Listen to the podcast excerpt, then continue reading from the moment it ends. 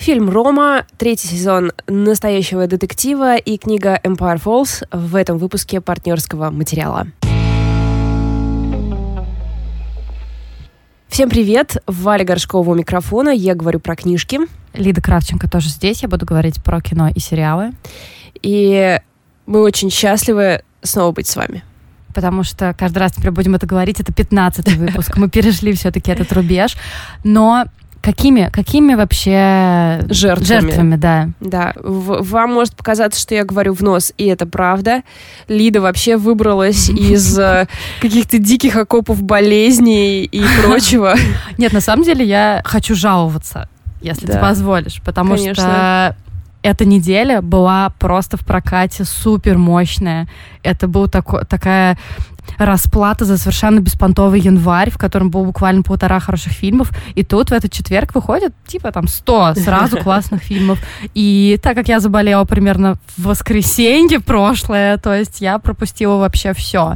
Там действительно было что посмотреть, например, там был боепик про Ван Гога да. на пороге вечности с Уильямом Дефо в главной роли, и несмотря на то, что его уже кто-то там поругивает, я все равно хочу его посмотреть потому что важно, как они визуально все это сделали, и мне кажется, что это должно быть очень красиво.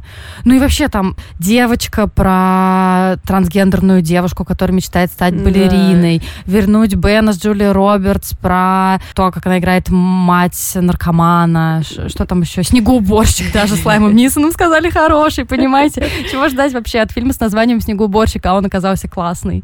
Ну и, конечно, «Лего фильм 2». В общем, вот все, что мы не посмотрели. Да, Отличная, да, отличная мы неделя. Мы могли бы просто не вылезать из кино, но мы не вылезали из-под одеялка, и это не так классно было, как да. звучит. Но я, честно говоря, э, прекрасно эту неделю провела с книгой Empire Falls. Она огромная, честно говоря, и э, я уже ехала в такси и думала, ну вот я сейчас как раз успею дочитать до подкаста, мне осталось там сколько-то страниц, и главное, что мне известно, и уже я вижу, к чему идет финал, и он шикарный, и как бы я рада, что я просто не могу вам его заспойлерить при всем желании, потому что я просто не дочитала эту книгу буквально несколько сантиметров 98%. А как у тебя дела с бесконечной шуткой? Ну, скажем так, она перемещается с одного конца журнального столика на другой конец журнального столика. Периодически я читаю пару страниц. А, но нет, это был неправильный план у меня читать ее параллельно с чем-то, потому что, похоже, это невозможно. Нужно как-то сосредоточиться. Вот тебе запрос от слушателя. Моя мама спросила, кто вообще там внутри что вообще? О чем это бесконечная шутка? Я говорю, мам, я не знаю, но может попробовать у Вали спросить. Нет, там есть э, сюжет, там есть некое, некое видеопроизведение, при просмотре которого люди Умирают? Это звонок? Э, нет, ну с ними начинают происходить э, странные вещи. В смысле, они замирают, как, знаешь, как крокодилы, когда зимой они такие, типа, ну, мы прекращаем жизнедеятельность Слушай, на некоторое ну, время. Вполне сюжет, звучит классно. Да, ну как бы ему отдел... Э, какое-то определенное место уделено, все остальное не только про это. Но давайте я про это как-нибудь еще поговорю попозже, потому что я серьезно продвинулась очень мало. Я вообще, честно говоря, не вижу по Инстаграму, по книжно-блогерному Инстаграму, где очень многие тоже начали год с чтения бесконечной шутки. Я не вижу, чтобы кто-то сильно продвинулся. Рецензий так и не появилось с тех пор, как она вышла. Никто в России России не дочитал бесконечную шутку. А у меня есть одна знакомая, которая его я прочитала. Она прочитала ее за месяц. Эта девушка, она работает в правозащитной организации. Храни ее Господь. Где? Правозащитная организация. Ага. Команда 29. Понятно. И что, было все хорошо с криминалом в этом месяце? Ей не приходилось тратить время на, защиту, на защиту незаконно осужденных? Я не знаю, но, возможно, как единственный человек в России, который дочитал эту книгу, кроме Поляринова, который, собственно, переводил ее, не знаю, можем ее спросить. Оля, как тебе вообще, как ты себя чувствуешь? Как там по ту сторону бесконечной шутки? Да, да, да. Хорошая идея, кстати. Да. Так как я болела, поэтому я смотрела все дома. То есть вы не думайте, что я тут разгильдяйничала. Я даже на краю гибели все равно смотрела Куарона. Я наконец-то посмотрела Рому. Мне хотелось бы немножко не поговорить. Ее посмотрела, не успела? Ну, скажем, я посмотрела некоторое количество Ромы. Параллельно отвлекаясь на Инстаграм. Так что я жду, пока ты мне объяснишь, стоит ли мне продолжать. Немножко о том вообще, почему э, о ней стоит говорить. Это фильм, который снял Альфонсо Куарон, и, скорее всего, этот фильм получит главную награду Оскара Ну, то есть, если верить букмекерам и вообще всяческим прогнозам, ну, у нее все шансы. Мгм. То есть с учетом каких-то предыдущих премий, которые получил Куарон, с учетом того, что у него есть режиссерская номинация. Это, опять же, такой, ну, тоже хоро- хороший знак того, что у фильма есть шансы. Я вообще Куарона не очень люблю. Вы, наверное, у него могли смотреть «Гравитацию». Обожаю. Да, это локальный мем про то, что я не люблю Сандру Баллок и Джорджа Клуни, а тут просто вот все, все в одном. И «Дитя человеческое», и, разумеется, «Гарри Поттер» и «Узник Аскабана». Это тоже снял Куарон, представьте себе. А, ну и, конечно, и «Твою маму» тоже. Прекрасный, сексуальный, жаркий фильм. Он снял э, совершенно личную драму, причем черно-белую. А меня почему-то тоже, знаете, такая ненависть без всяких причин. Меня очень бесит, когда снимают современные черно-белые фильмы. Я ходила на «Холодную войну» Павликовского, у которого, кстати, тоже есть номинация на лучший фильм на иностранном языке. И он был черно-белый, я такая, блин, ребят, уже есть цветное кино, зачем вы это делаете? То есть, разумеется, я понимаю, что это визуальный эффект, создание определенной атмосферы и все прочее, там, инструмент для того, чтобы расставить какие-то акценты, но вот иррациональное раздражение есть.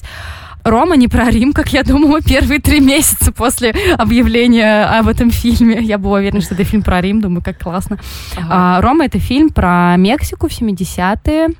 А молодой девушке по имени... Дело в Мексике происходит. Да. Я вот как раз думала, что в Италии. Нет, нет, нет. Дело происходит в Мексике. Про главную героиню, молодая девушка по имени Клео. Кстати, что очень круто, ее играет непрофессиональная актриса. И, как говорят многие мои коллеги, это глоток воздуха. Нет, ну это правда глоток воздуха, потому что у нее абсолютно нетипичное, очень интересное лицо. Она очень красивая, какая-то мягкая. У нее нету какой-то типичной актерской мимики, и на нее реально приятно смотреть. Mm. Это молодая девушка, Клео, ей, наверное, там сколько, 23-25. Она работает э, горничной в семье доктора среднего достатка.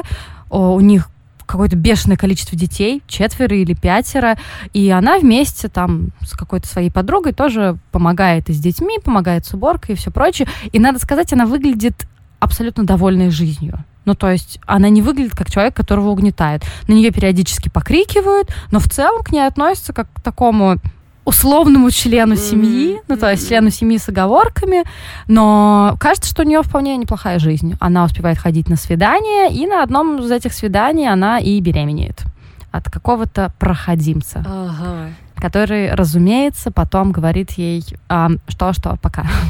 Я не понимаю, о чем речь, я въезжаю в тоннель, вот это все. А, ну и это довольно медленная история. Я несколько раз пыталась посмотреть этот фильм, но он у меня просто, ну, просто не заходил, настроение было другое, какой-то был внутренний темп другой. Тут надо действительно как-то выделить себе время, знать, что вот три часа сейчас я буду просто смотреть фильм. То есть я там уберу телефон, я не буду ни на что отвлекаться. Действительно жалко в такие моменты становится то, что Куарон, он же продал права на этот фильм Netflix. Да и поэтому мы его не увидим в большом э, прокате. Я представляю, как бы красиво этот фильм смотрелся а, на большом экране. Наверное. Да, он такой, с учетом того, что это же фильм автобиографичный. Куарон, по сути, срисовывал э, главную героиню со своей няни, то есть он описывал буквально свое семейство, вплоть до того, что детали этого фильма, ну, детали интерьера, которые были в этом доме, там очень много происходит именно в доме, они совпадали с какими-то реальными деталями из его детства. То есть он здесь как, как ребенок вот этого врача, да? Ну, условный. Условно, да. Его положение такое было. Да, да, да. Понятно. Поэтому очень круто, именно я когда про это узнала, я, это, это было до моего финального третьего просмотра, который у меня успешно завершился, я думаю, ну, надо, раз Куарон так старался, уделю внимание деталям, и это действительно очень круто. То есть, и может быть хорошо, что в таком случае, что это вышло на Netflix, потому что я могла останавливать, я могла что-то перематывать, просматривать внимательно какие-то детали интерьера. Может быть, в этом была фишка чтобы все могли как-то как под микроскопом это ну, рассмотреть. Ну и согласись, ведь это очень а, такое люксовое приобретение для Netflix, такая, да, да, а, да, как да. сказать, имиджевая вещь, ла-ла. Но они же в последнее время стали чем заменить слово «угорать»? Оно мне так нравится, но оно такое стрёмное. Не отказывайся от него.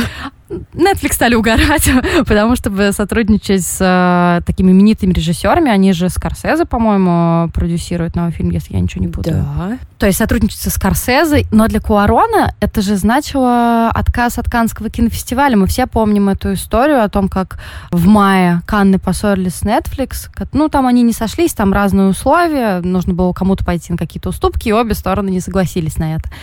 И, то есть, Куарон, по сути, отказался от того, чтобы выставляться на Каннском фестивале. Он, видимо, подумал, а, ну, может быть, меня номинируют на Оскар, и меня, мне нужны будут награды другого сорта. Ну, мне кажется, да, если ты типа такой, ну ладно, зато у меня будет Оскар, и это как-то должно примерять тебя с действительностью. Ну, да. А у него уже есть Оскар? Да, у Куарона уже, я сделала так, как будто я это знала, но на самом деле мы сейчас это проверили. У Куарона есть Оскар за лучшую режиссерскую работу, за гравитацию. Ха, я так и знала. И, скорее всего, он получит и за эту номинацию в этом году, как лучший режиссер. Ну, потому что лучший фильм тут непонятно. То есть Оскар мне кажется, там сидят такие ребята, которые, а вот сейчас мы сюрприз сделаем кое-какой, заставим Валю читать любовные романы. Я напомню, если кто не в курсе нашего другого локального мемчика, я пообещала, что если Оскар за лучший фильм возьмет «Богемская рапсодия» или «Звезда родилась», я составлю качественный, прям очень хороший список спортивных фильмов. Я ненавижу спортивные фильмы. А если победит Черная пантера, то я должна буду прочитать какое-то количество а, любовных романов. Mm. И не то чтобы я ненавидела любовные романы, но у меня не было легальной, легальной причины их прочитать. Возможно, что возможно... Джорджа Майерс, жди меня. Слушай, а вдруг ты нащупаешь какую-то золотую жилу. Вдруг там среди всех этих мягких обложек с голыми мужскими да. телами ты обнаружишь действительно талантливого писателя. Возможно, возможно. И Мечта я напомню, каждого что э, книжного критика. Мой как бы backup-план на жизнь всегда был... И мой, и мой. Да? Твой тоже? Конечно. Под псевдонимом писать любовные романы. Только я хочу писать что-то такое для подростков, потому что я считаю, что подросткам это нужнее, чем женщинам за 40, потому То что у них больше всякого. Ты будешь, как его зовут-то? Дорогой Джон. А, этот... Эм... Про м- девочку, которая да, болела да, раком. Да, да, дневник памяти. Как же его зовут? У меня даже твит такой был про него. В общем, Николас Спаркс. Николас Спаркс. Николас Спаркс, да. Прошу, Вернемся про... Нет, кроме... я просто на секундочку хочу Нет, про... прошу, обратить прошу. внимание, какие мы молодцы, без Гугла просто обошлись. По, по старинке поработали с мозгом. То есть там, где у нас есть э, э, это значит, что мы думаем. Там, где у нас очень буквально на миллисекунду пауза, это значит, что мы погуглили, потом это смонтировали. Да, так и есть. Так вот, про Рому еще одна очень классная особенность это то, что он сам все снял, Альфонсо Куарон. В смысле снял? Он был еще и оператором, а, то есть он сказал Любецки. Дорогой мой, э, у тебя уже есть Оскар за выжившего, и еще бог знает за что, и, по-моему, за Бёрдмана, поэтому иди-ка ты вот дальше снимай с кем-нибудь другим, а я тут сниму все сам. И это же круто, потому что это значит, что ему самому нужна была эта оптика во всех смыслах. Да. То есть он сам хотел как-то показать, э, на что обращать внимание, и у него действительно это очень неплохо получилось. Там все очень, несмотря на то, что лично у меня интуитивно черно-белое кино всегда вызывает поначалу отторжение. Мне кажется, что меня как-то ну, ставит еще одну стену, кроме ага. четвертой, какую-то двойную четвертую стену ставит. Тут действительно через какое-то время мне показалось, что я как будто в этой уже семье, в этом доме, я там все очень хорошо знаю. И да, это, наверное, это хорошая операторская работа, режиссерская, это хороший фильм, но, опять же, к нему нужно подойти вот с некоторыми оговорками. Нужно знать, что это личная работа, нужно иметь определенное настроение, определенное время ну, просто по-хорошему погрузиться в эту историю. Ну и кроме того, конечно, там еще исторический социальный контекст. Это 70-й год. В Мексике были студенческие э, волнения, потом произошло, которые, которые привели к смене власти. Тоже может быть интересно изучить этот контекст, но я вот, например, этого не делала. И мне хватило того, что было показано в фильме, и, и вот. Классно. То есть такой ленивенький разбор. Да. А вывод, вывода не случилось. Ну какой вывод? Просто улягтесь как следует, включите Netflix и посмотрите этот, кстати, не такой уж длинный. Ты сказал три часа. Знаешь, потом я думала о том, что я хочу пересмотреть «Слон сидит спокойно», который идет 4 часа. тому же, не три, ну два с половиной, да. плюс-минус. Да. Нормально. Нет, но для тех, кто практикует э, многосерийные просмотры за ночь каких-нибудь сериалов, мне кажется, такое не должно быть проблемой. Ну, на самом деле это проблема, потому что сложнее, как мне кажется, посмотреть трехчасовой фильм, чем три или четыре серии в сериале. А, потому ну да, что потому что там композиция другая. Композиция другая. То есть тут в фильме ты должен за раз угу. как бы сделать один большой вдох да. условно, а в сериале мы видим начало, конец и все прочее. Начало, конец и все прочее. Кинокритик Лидия Кравченко описывает, как должны строиться фильмы в идеальном мире. На этой неделе я подбивала хвосты 2018 года и читала Empire Falls Ричарда Руссо. Эту книгу он написал в 2001 году, и у нас ее перевели в прошлом году. Издательство Phantom Press. Кстати, и сейчас мой реверанс в адрес Phantom Press. Я тут посмотрела их список книг, э, там, ну, типа их главные хиты 2018 года, и поняла, что практически все книги, которые мне больше всего понравились в 2018 году, вышли в Phantom Press. Ого. Поэтому вот вам такой крючок, в случае чего, на какое издательство обратить внимание. Если что, у них есть телеграм-канал, называется Phantom Press, и можно там следить за ними. А... Они переводят очень много хорошей литературы. А еще какие издания? Корпус, например? Ну, это безусловно. Корпус, Аст, угу. Азбука. Но Phantom Press, как я понимаю, они не всегда были молодцами. То есть вот так вот. Слушай, внезапно. я не могу проанализировать, но точно вот в последние годы, что mm-hmm. я читаю, почти mm-hmm. всегда переведено ими. Empire Falls, как я уже сказала, вышла в 2001 году в, в Америке и получила Пулитцеровскую премию. И в 2005 году по этой книге был снят сериал где снимались Филипп Сеймур Хоффман, например, да, Эд Харрис, каст, да. Пол Ньюман, Робин Райт. Вот. Я его хотела посмотреть после того, когда читаю книгу, а, но когда я увидела каст, у меня очень сильно совпали все герои mm-hmm. с этими лицами. Мне кажется, это великолепный выбор. Если вы любите то, что называется большой американский роман, который, как мне кажется, очень подходит для России, честно говоря, то Empire Falls вам очень хорошо ляжет. История разворачивается в небольшом городке в штате Мэн, где все люди раньше работали на рубашечных фабриках, которые закрылись много лет назад. Соответственно, город разваливается, делать там особенно нечего. Э, люди там недалекие живут, занятые какими-то бытовыми передрягами, кто-то пьяница, кто-то просто неприятный. А, Все как в жизни. Да, да, да, абсолютно. И у нас есть главный герой, который а, его зовут Майлз Робби, и я думаю, что это мой самый любимый тип главного героя. Знаете, такой немного неудачник, а, с критическим взглядом на самого себя и немножечко умнее, чем все люди вокруг него, но при этом хорошо к ним всем относящих, относящийся, но они его иногда раздражают. В общем, это такой очень, очень понятный главный герой. Я думаю, многие себя э, внутри ассоциируют с таким человеком, потому что если ты к себе критически относишься, то ты, скорее всего, себя считаешь плюс-минус неудачником, умнее, чем все остальные. Очень спокойное, очень умное повествование, и хотя мы видим, что сейчас копятся силы для какого-то большого, большой сильной драмы в конце, есть ощущение, с такими книгами такое бывает, когда у тебя есть очень много героев, все, со всеми и, и ними что-то происходит, у каждого есть какая-то трагедия, все страдают, все причиняют друг другу боль. Ты вроде как ожидаешь, что сейчас в конце будет какой-то коллапс, но обычно тебе автор такой говорит, ну нет, такая вот жизнь. Сейчас mm-hmm. они все друг на друга посмотрят, закажут себе еще одну чашечку кофе, и, значит, все пойдет Прости, я посмотрела, кто играет твоего главного, твоего любимого главного героя. Майлз Робби, да, твой любимый да, герой? Да. Эд Харрис, я обожаю да. Эда Харриса. Мачеха. Помнишь Мачеху? Нет. Боже, ты... Все, все, убегаем смотреть мачеху сразу же. Ты все время предлагаешь людям бросить наш подкаст и убежать что-нибудь смотреть, когда я книжку про книжку рассказываю. пожалуйста, это моя работа. Нет, никто не бросает подкаст, пока мы не закончим. Вот, несколько проблем у этой книжки есть. Во-первых, очень много героев, которых зовут на букву М. И я все время путалась. Я вспомнила, ну, разумеется, «Лет одиночества», где одни да, Аурелиана, да. Буэнди. Да, здесь Майлзы, Майки, Мини, и с заложенным носом особенно смешно все это произносить.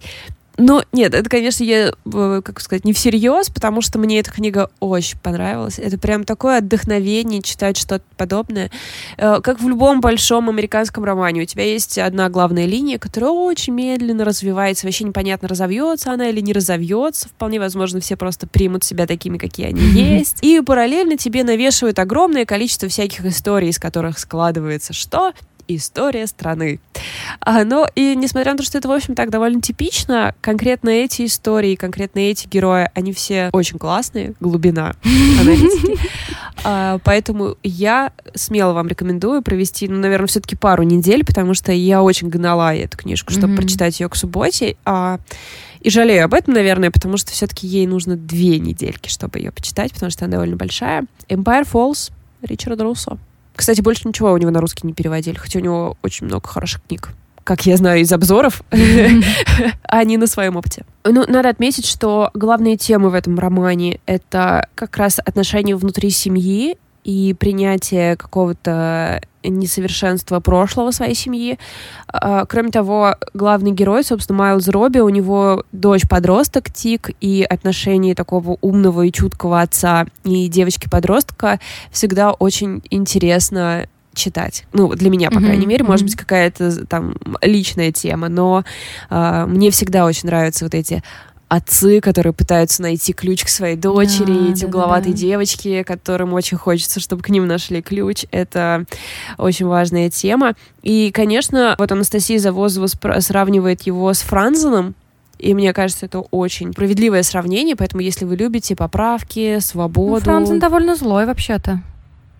Я читала поправки, нет, я читала поправки, читала безгрешность, и мне показалось, как ты рассказываешь, что Empire Falls это что-то такое, ну, конечно, не вот тебе да, нет, радуга и пони, но там такое да. полудушеспасительное. Да, да, да, гораздо мягче, с этим согласна. Но, знаешь, скорее по, скажем так, они видят одно и то же и хотят подчеркнуть одно и то mm-hmm. же, но делают это с разной интонацией. Вот, пожалуй, я бы так это сравнила. Ты говорила, что это хороший выбор для тех, кто любит большие американские романы, а можешь посоветовать еще что-то, может быть, что-то более очевидное, но не для остальных людей.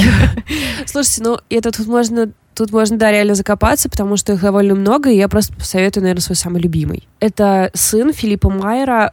Вообще у Филиппа Майера две книги на русский переведены, кроме сына еще «Американская ржавчина», которую я тоже очень люблю. Там тоже, кстати, есть брошенный производственный город, но «Ржавчина» гораздо короче и не такой эпический, хотя, безусловно, очень сильный роман о двух мальчишках, которые приходится случайно совершить что-то страшное, и один из них ударяется в бега, а другой остается в этом городе, и Американская ржавчина сто процентов рекомендую. Ну так вот, э, сын Филиппа Майера — это огромная сага о трех поколениях американской семьи, которая одно из этих поколений, собственно, находит нефть в... Не помню, каком штате, ну, наверное, Техасе. То есть там есть одна часть про мальчика, которого похитили индейцы, вторая часть про, собственно, мужчину, в которого вырос этот мальчик, который нашел, собственно, нефть. Это его который... похитили индейцы? Да, да, да, да. Ну, лед, вот так жизнь. Да, да, да. Он выжил, и потом, значит, он нашел нефть у себя на земле. То есть это, это 19 век? Там, я не помню, где происходит первая часть, но вторая, да, 19 век, а третья часть — это плюс-минус наши дни, а, где его внучка, уже очень старая, как-то оценивает жизнь. То есть с одно... это такое неравномерное чтение, где в одной части, где его похитили индейцы, это просто какая-то приключенческая mm-hmm. книга, да, где бесконечные там погони, где он пытается сбежать, где он наблюдает, как они там э, снимают скальпы и все прочее. Во второй части, где он уже взрослый, это очень интересная история того, как строились э, Соединенные Штаты Америки на истребление индейцев, на э, борьбе с мексиканцами, все эти штаты, где, собственно, не было каких-то толковых законов, ну, то есть именно Техас, это mm-hmm. же такой штат, э, не сразу он был покорен, э, как строились вот эти большие деньги, ну, насколько они строились на крови и к чему все это привело, то есть что остается от этих огромных успешных семей. Звучит очень круто, Мне конечно. очень понравился этот роман, я его прям очень сильно рекомендую. Его экранизировали в сериале с а, Пирсом Броснаном, Mm. И он вышел, по-моему, в прошлом году, если не ошибаюсь, или в позапрошлом. Тихо, Но видимо, Что-то мне вышел. вообще не зашел, да, почему-то. Его Netflix сделал? Нет, кто-то. Я смотрела на пиратском ресурсе. Mm-hmm. Не знаю, в нем не было этого масштаба, который ты чувствуешь. Энергии, да? Какой-то, mm-hmm. да, когда читаешь эту книгу. Конечно, она шикарно, просто всем рекомендую. Ну, на нее прям месяц отводите, она толстенная. Ну, то есть, ты скажи, это та книга, ради которой ты будешь спешить домой, чтобы скорее ее побольше...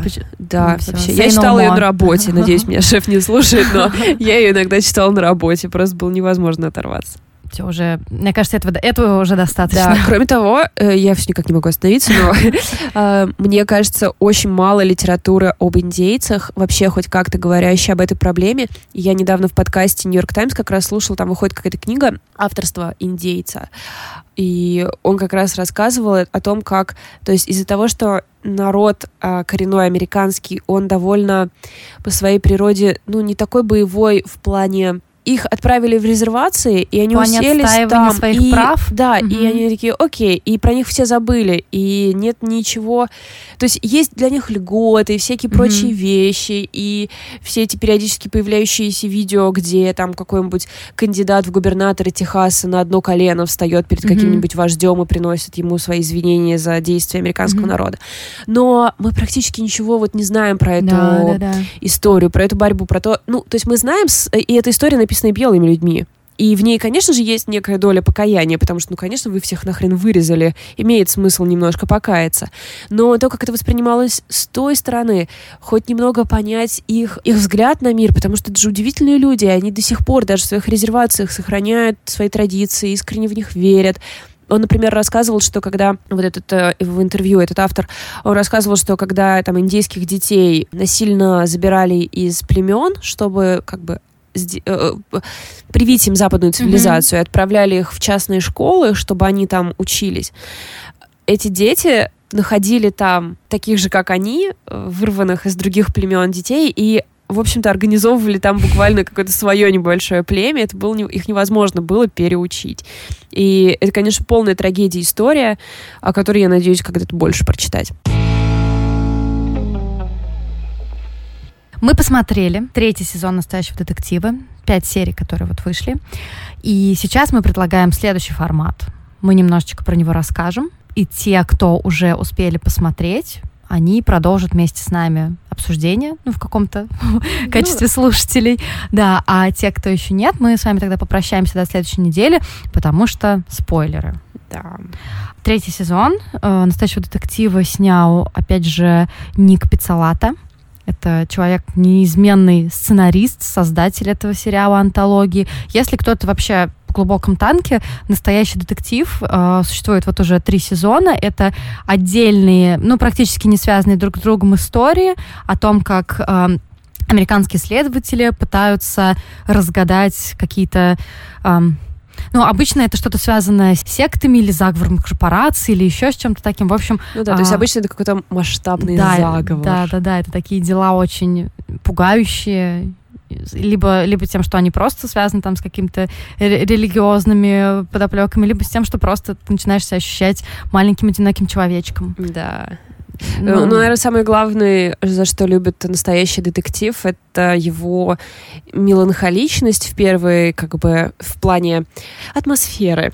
а, и великолепную систему заг как сказать, загадок, разбросанных подсказок ну да, там, и возможности там... вместе с детективами их складывать друг с другом. Да, там абсолютно потрясающий именно детективный сюжет, и э, у нас, например, э, мне кажется, в каждом эфире я про это говорю, но окей, скажу еще раз, у нас есть э, чат моего телеграм-канала Open Cluster, так вот мы сделали себе еще отдельный чат, чтобы в нем обсуждать Почему я горблюсь? Вместо того, чтобы поднять микрофон. И мы сделали еще отдельный чат, чтобы в нем обсуждать какие-то теории. У нас этих теорий просто бешеное количество. Мы реально зашли в некоторых моментах слишком, слишком далеко. далеко да.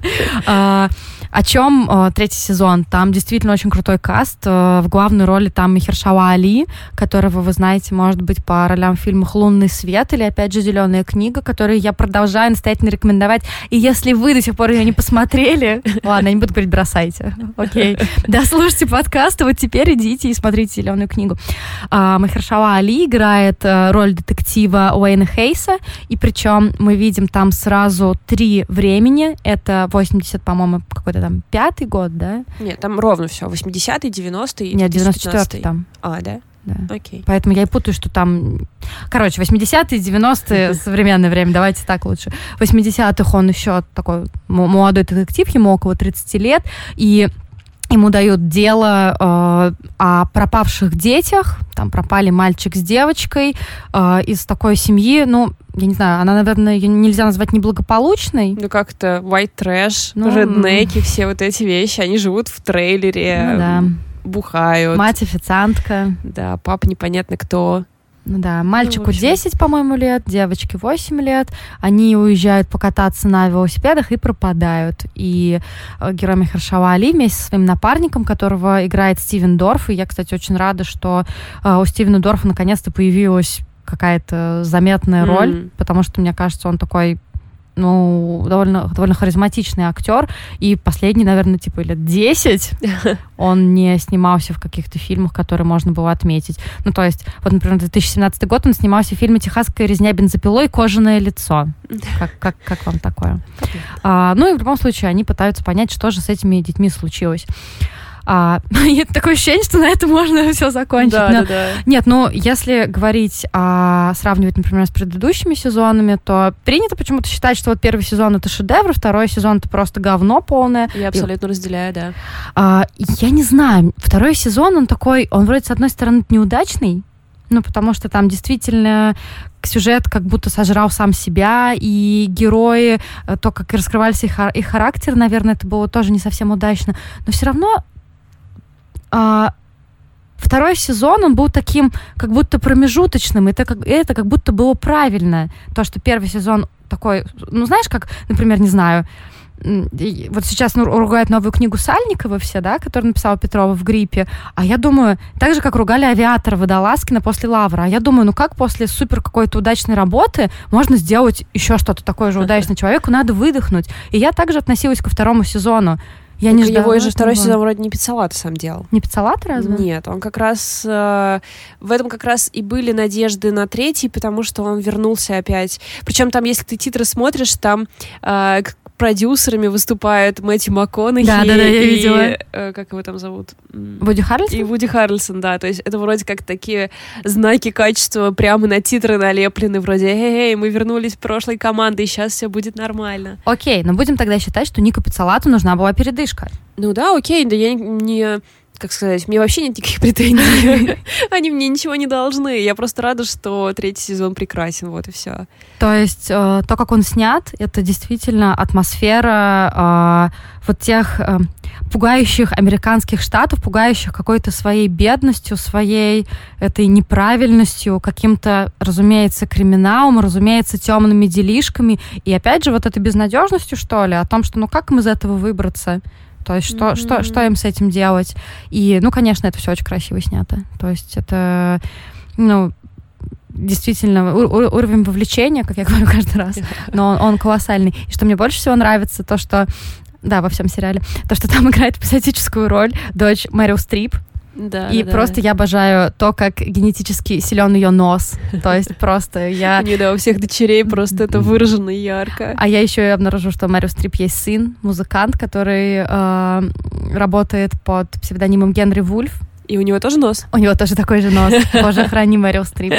А, так что если вам хочется какого-то такого прохладного, мрачного и действительно увлекающего абсолютно детектива, потому что я посмотрела пять серий подряд просто за один день, ну, потому что я была на больничном, но тем не менее, а, то третий сезон действительно стоящий, ничего не бойтесь. Ну, если только вам тяжело даются перерывы по неделе между сериями, возможно, есть смысл подождать еще, сколько получается, 3-4 недели, 8 серий, да, и посмотреть одним махом, потому что для меня, честно говоря, от вторника до вторника вернее, от понедельника до понедельника. Mm-hmm. Время тянется очень долго. И, да, это в, тебе не Netflix. Да, и поэтому мы торчим в нашем этом отдельном чате, где обсуждаем теории, и они становятся все сложнее и сложнее. и я боюсь, что мы уже даже все разгадали, возможно. и уже не так будет удивительно увидеть финал, хотя я думаю, Пиццалат нас удивит. Да, я тоже на это надеюсь. Обсудим, может быть, спойлеры. Сейчас попрощаемся с теми, да, кто еще не смотрел. Да, да, да. Друзья, напоминаем вам, что ваши отзывы и ваши оценки делают мир лучше, а наш подкаст доступнее для других людей, поэтому если вы нас слушаете через iTunes, через Google Podcasts, через любое другое приложение... Вконтакте, опять же или ВКонтакте, да, то, пожалуйста, нас отмечайте. Кстати, важно отметить, что ВКонтакте теперь есть возможность слушать подкасты очень удобным способом, не заходя на страницу нашей группы «Партнерский материал». Вы можете подписаться на подкаст в отдельной вкладке, которая называется «Подкасты». Собственно, вы ее найдете в мобильном приложении в менюшечке. Угу. Возможно, вам нужно будет нажать «Еще», и там откроются подкасты, и туда зайдете, вы увидите там нас и кучу классных подкастов. Практически все топовые подкасты сейчас ВКонтакте есть. Вы можете на них на все подписаться и слушать как через такое специальное приложение. Это очень удобно. Ну и кроме того, мы всегда рады каким-то вашим комментариям, замечаниям. Если вы считаете, что мы пропустили какой-нибудь фильм, сериал или книгу, пожалуйста, поговорите с нами об этом. Мы просто, мы просто супер рады обратной связи. Это Давайте точно. общаться. Всем спасибо и до следующей недели. А теперь привет всем, кто посмотрел пять серий настоящего детектива. Но я, честно говоря, не очень. Это тайное сообщество посвященных. Я даже не знаю, что мы можем сказать. Я лишь хочу отметить, что э, с наслаждением копаюсь во всем во всех теориях заговора. И э, мне очень понравилось. Я не знаю, читала ли ты последнюю статью, которую как раз Дима скидывал в секретный чат. Mm-hmm. Э, там в этой статье теория была в том, что убийца, собственно, учительница и что она знала какие-то да, детали да, да, да, да, дела и все такое. Вроде да. как билась довольно неплохо. Я за, на самом деле, тоже за эту теорию. Она Но мне тоже очень нравится. Ник Пиццалата в своем инстаграме сказала, окститесь, она хороший человек. Тебе не кажется? Тебе не кажется, что это неправильно так делать? А с другой стороны, а может быть, он просто нас запутывает. А. Ну, вдруг. Ну, может. Ну, блин, так, конечно, так неправильно делать. Ну да, пусть мы, мы должны резвиться до конца, пусть у нас шокируют еще более странные версии. Окей, расскажи про свою версию про ведущую, она мне очень нравится. Ну, она не выдерживает критики. Я не буду тебя критиковать. А, ну тогда, тогда она выдержит. Э, я с пер... хотя вот теперь уже я не уверена после пятой серии, но моя э, идея заключается в том, что журналистка, которая берет у него интервью, как-то связано с делом, и, возможно, связано с делом настолько напрямую, что она, собственно, потерянная девочка. А, но судя по тому, что мы узнали из пятой серии, что у девочки как-то крыша немножко поехала, все-таки, mm-hmm. наверное, это не она, но, возможно, она какая-нибудь девочка, которая там все-таки э, упоминается э, или что-то знает об этом деле гораздо больше, чем ей следовало бы.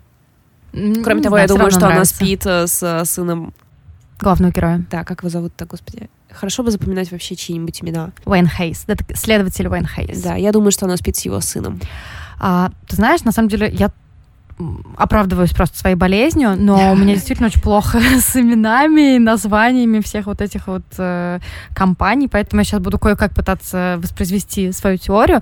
А, я, э, может быть, вы помните, раньше все форсили комиксы «Цианистого калия и счастья», и там был такой комикс, типа, а ты смотрел «Корпорацию монстров»? Нет, я их боюсь. Кого? Монстров? Нет, корпорации.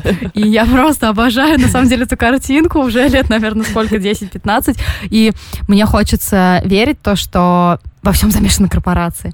Помните, вот там была эта контора Озарк, или как она называется? Нет, Озарк — это поселение неподалеку оттуда а и место действия. А благотворительный фонд, это Да-да-да, как он назывался-то? Фойд, да, корпорация называлась Фойд. Ну, то есть это та же корпорация, на которую работала мать пропавшей девушки, я ну, какое-то недолгое время, но она там работала, понимаешь, меня что смущает, что в этой теории, ну, которую ты еще не озвучила, mm-hmm. что она там работала типа фасовщицей мяса или типа того, ну, то есть она какая-то мелкая совершенно, как ее могли ну так вот именно мелкая. Заметить. Ну кто будет это все расследовать долго и упорно? Ну, в общем, если вы помните, у владельца этой корпорации, у его дочки пропала дочка. Она пропала, да, помню, умерла? Ну, там, я не знаю, я смотрела на английском, там было lost her is lo. Короче, было сказано, что он ее потерял. А, окей, и у меня моя теория состоит в том, ну, раньше, по крайней мере, состояла в том, что, возможно, вот эту пропавшую девочку, которая ищет героя Махершала Али, э, ее похитили вместо пропавшей девочки, пропавшей внучки вот этого магната. Но она пропала не вот прям только что, она же какое-то время назад пропала. Ну да, но есть время сойти с ума, потом а. придумать какой-то план для своей безутешной maybe, дочери maybe. и все прочее. Но я тоже не вот что прям супер топлю за эту теорию, но у меня как-то вот интуитивно, мне кажется, что там что-то связанное с вот вокруг этой корпорации идет какая-то, не знаю, там массовые похищения детей, вот что-нибудь такое ради какого-то какого-то сектанства или поклонения или еще что-то. Вдруг у них там культ детей, культ как, или культ какой-нибудь игры. То есть да. у нас опять же в нашем чате спойлер алерт была была классная история, теория о том, что игра имеет значение. Да, да, да. То они там играли же в какие-то кубики, еще во что-то. А, мне еще э, кажется интересным прочитать, но я, пожалуй, подожду, пока мы не досмотрим э, статью, где было три реальных, э, в которой рассказывает о трех реальных преступлениях, трех реальных расследованиях, которые легли в основу этого сезона. Mm-hmm. И там самое первое как раз э, про подростков-сатанистов, ну, как сатанистов там. Да, типа... они слушают, господи, да, да, да. Ну, как раз как-то тогда перед сатанистами, э, как сказать ну, в общем, их боялись, демонизировали сатанистов. И э, типа как раз три мальчика-подростка были посажены в тюрьму за то, что они убили каких-то детей, и потом только типа 20 лет спустя стало понятно, что они невиновны. Вот. Э, ну, видимо, это опровергну, опроверглось уже, мы же уже понимаем, что они вроде как никого не посадили. То есть это одна из теорий, и я поэтому не хочу читать дальше какие там дела, чтобы не заспойлерить себе слишком сильно. Какие у тебя еще теории, Валь? Ну, ну, нет, Слушай, мне давай, кажется, давай... мы все близки к, к, к, к истине, но я очень надеюсь, что там есть еще рояль в кустах. Да, типа того, что убийца отец, который внезапно стал религиозным святошей. Нет, нет, я уверена, что убийца не отец, хотя мне кажется, с ним что-то произойдет из-за того, что на него тут подумали в каком-то в каком-то моменте. Но я уверена, что это с этим связана мать. То есть абсолютно сто процентов. Возможно, она как-то, чтобы выйти из долгов, не знаю, там э, дала этих детей в эту организацию, чтобы mm-hmm. там они как-то играли или еще что-то такое. Ну, потому что тебя не напрягло, там же это было в, пят, в пятой серии, то, что дети должны смеяться. Может быть, тоже как-то запудрили ей мозги, сказали, что дети должны смеяться, вот давайте ее отдадим там, Слушай, не знаю, мне как-то... В этот классный детский сад корпорации. По-прежнему смущает то акцент на этой записке в том смысле, что а, Персела получает записку «Дети должны смеяться» о том, что девочка у них, и что мать цитирует эту записку учительнице. Вернее, как бы, ну, тоже говорит, что дети должны смеяться. И когда в а, последней вот серии его э, осеняет, типа? Его осеняет, что, типа, блин, я должен был раньше прочитать эту книжку. Оказывается, она говорит ей те же самые слова. Я была уверена вообще до этого, что она просто цитировала записку. «Разбитая горем», она mm-hmm. цитировала похитителя своего ребенка. И для меня это не было никакой, как бы, ну, mm-hmm. никак мне это не тюкнуло. А тут он теперь думает, что это имеет значение. Это меня окончательно запутало. Мне, как бы, кажется самым интересным разобраться, что натворили детективы. Потому что очевидно, да, что они да, сделали да. какую-то фигню. И вообще, по-моему, вопрос уже только в количестве людей, которых они убили, похоже. То есть я уверена, что они убили некоторое количество людей. С учетом того, что герой Махаршала Али этого даже не помнит. Ну, то есть, а ты на что на меня обижаешься? Да, да, да. То есть, да, когда да. он приходит к нему. Но это, на самом деле, такой классный реюнион. Мне, мне это понравилось. Когда они там сидели и плакали, это, конечно, было шикарно. Да. Но э, еще очень интересно, и мне нравятся вот эти повороты, когда мы видим, как жизнь людей изменилась за много лет. Да. И то есть мы, например, видим его э, перспективным семьянином, который нашел свою женщину, у которого есть дом, и все хорошо. И раз мы переносимся на 20 лет вперед, и мы видим, что ни от чего этого не осталось ни следа, и ты понимаешь, что, в общем-то, это может в своей жизни получиться. То есть тебе кажется, что у тебя все схвачено, и вроде как все складывается довольно-таки классно. Но если заглянуть, возможно, через 25 лет можно обнаружить, что, не знаю, снимаешь комнату в общежитии, и все с тобой плохо. Даже если там ничто не предвещает беды. Ну, то есть, как бы, когда ты живешь каждый день, эти изменения незаметны. А если так посмотреть в масштабе, в общем, от этого немножко страшно. Но еще очень хочется сохранить рассудок. Вот я о чем подумала. Ну, да, то, что вот эта тема с тем, что главный герой теряет память постепенно, это очень страшно. И я вспомнила Кассовый рок, mm-hmm. в котором тоже совершенно душераздирающая тема с э, матерью одного из главных героев у которой был Альцгеймер, и как она с ним как-то да, справлялась, да, да. и к чему это все привело, сколько вообще слез я пролила над этой серией. Ну, я думаю, что Uh, третий сезон «Настоящий детектив» — это немножко другая история. Это история, да. когда ты сухими глазами, полными... Да, полными какого-то отчаяния смотришь в экран своего ноутбука.